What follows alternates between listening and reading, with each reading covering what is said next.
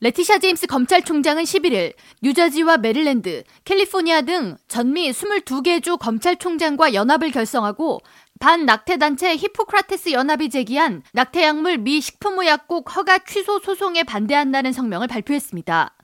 제임스 총장은 미페 프리스톤 등 낙태알약에 대한 승인을 취소할 경우 뉴욕을 포함한 전미 수백만 명의 여성들의 미래에 파괴적인 결과를 초래할 것이라고 목소리를 높이면서 법원은 낙태 반대 단체의 소송 시도를 거부하라고 촉구했습니다. 반면 낙태를 반대하는 공화당 검찰총장들을 대표한 미시시피주의 검찰총장 린 피츠는 FDA의 낙태약 승인에 심각한 결함이 있으므로 허가 승인을 취소해야 한다고 맞서고 있습니다. 히포크라테스 의학연합은 지난해 11월 미페프리스톤과 미소프로스톨 등과 같은 낙태 알약에 대해 FDA의 승인 전 과정이 불법이므로 낙태를 가능토록 하는 의약품 FDA 승인을 취소할 것을 요청하는 소송을 제기했습니다.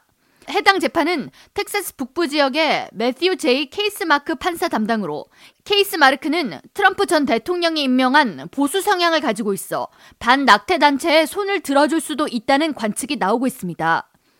낙태 권리를 지지하는 연구그룹 구트마허 연구소에 따르면 약물 낙태는 현재 전미 낙태 총 건수의 절반 이상을 차지하고 있습니다.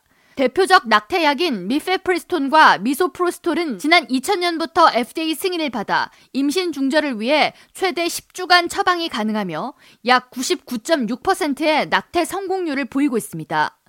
이번 소송에 대해 미 식품의약국은 미페 프리스톤에 대한 승인은 과학적 증거 및 광범위한 검토를 바탕으로 이루어졌기 때문에 문제가 전혀 없다는 입장을 표명하고 있으며 지금까지 허가받은 FDA 승인을 취소한 선례가 없다고 맞서고 있습니다. 또한 반 낙태단체에 의한 이번 낙태알약 승인 취소 소송에 대해 비정상적이고 상식을 벗어나는 일이라고 평했습니다.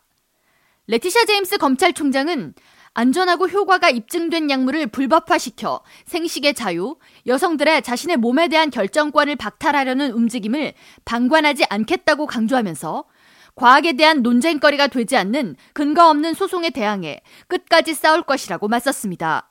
한편 뉴욕시에서는 지난달 18일부터 더 브롱스를 시작으로 시 보건국이 운영하는 낙태 클리닉을 점차 확대한다는 방침이며 올해 내로 퀸즈와 브루클린, 맨해튼에도 낙태 클리닉이 오픈될 예정입니다.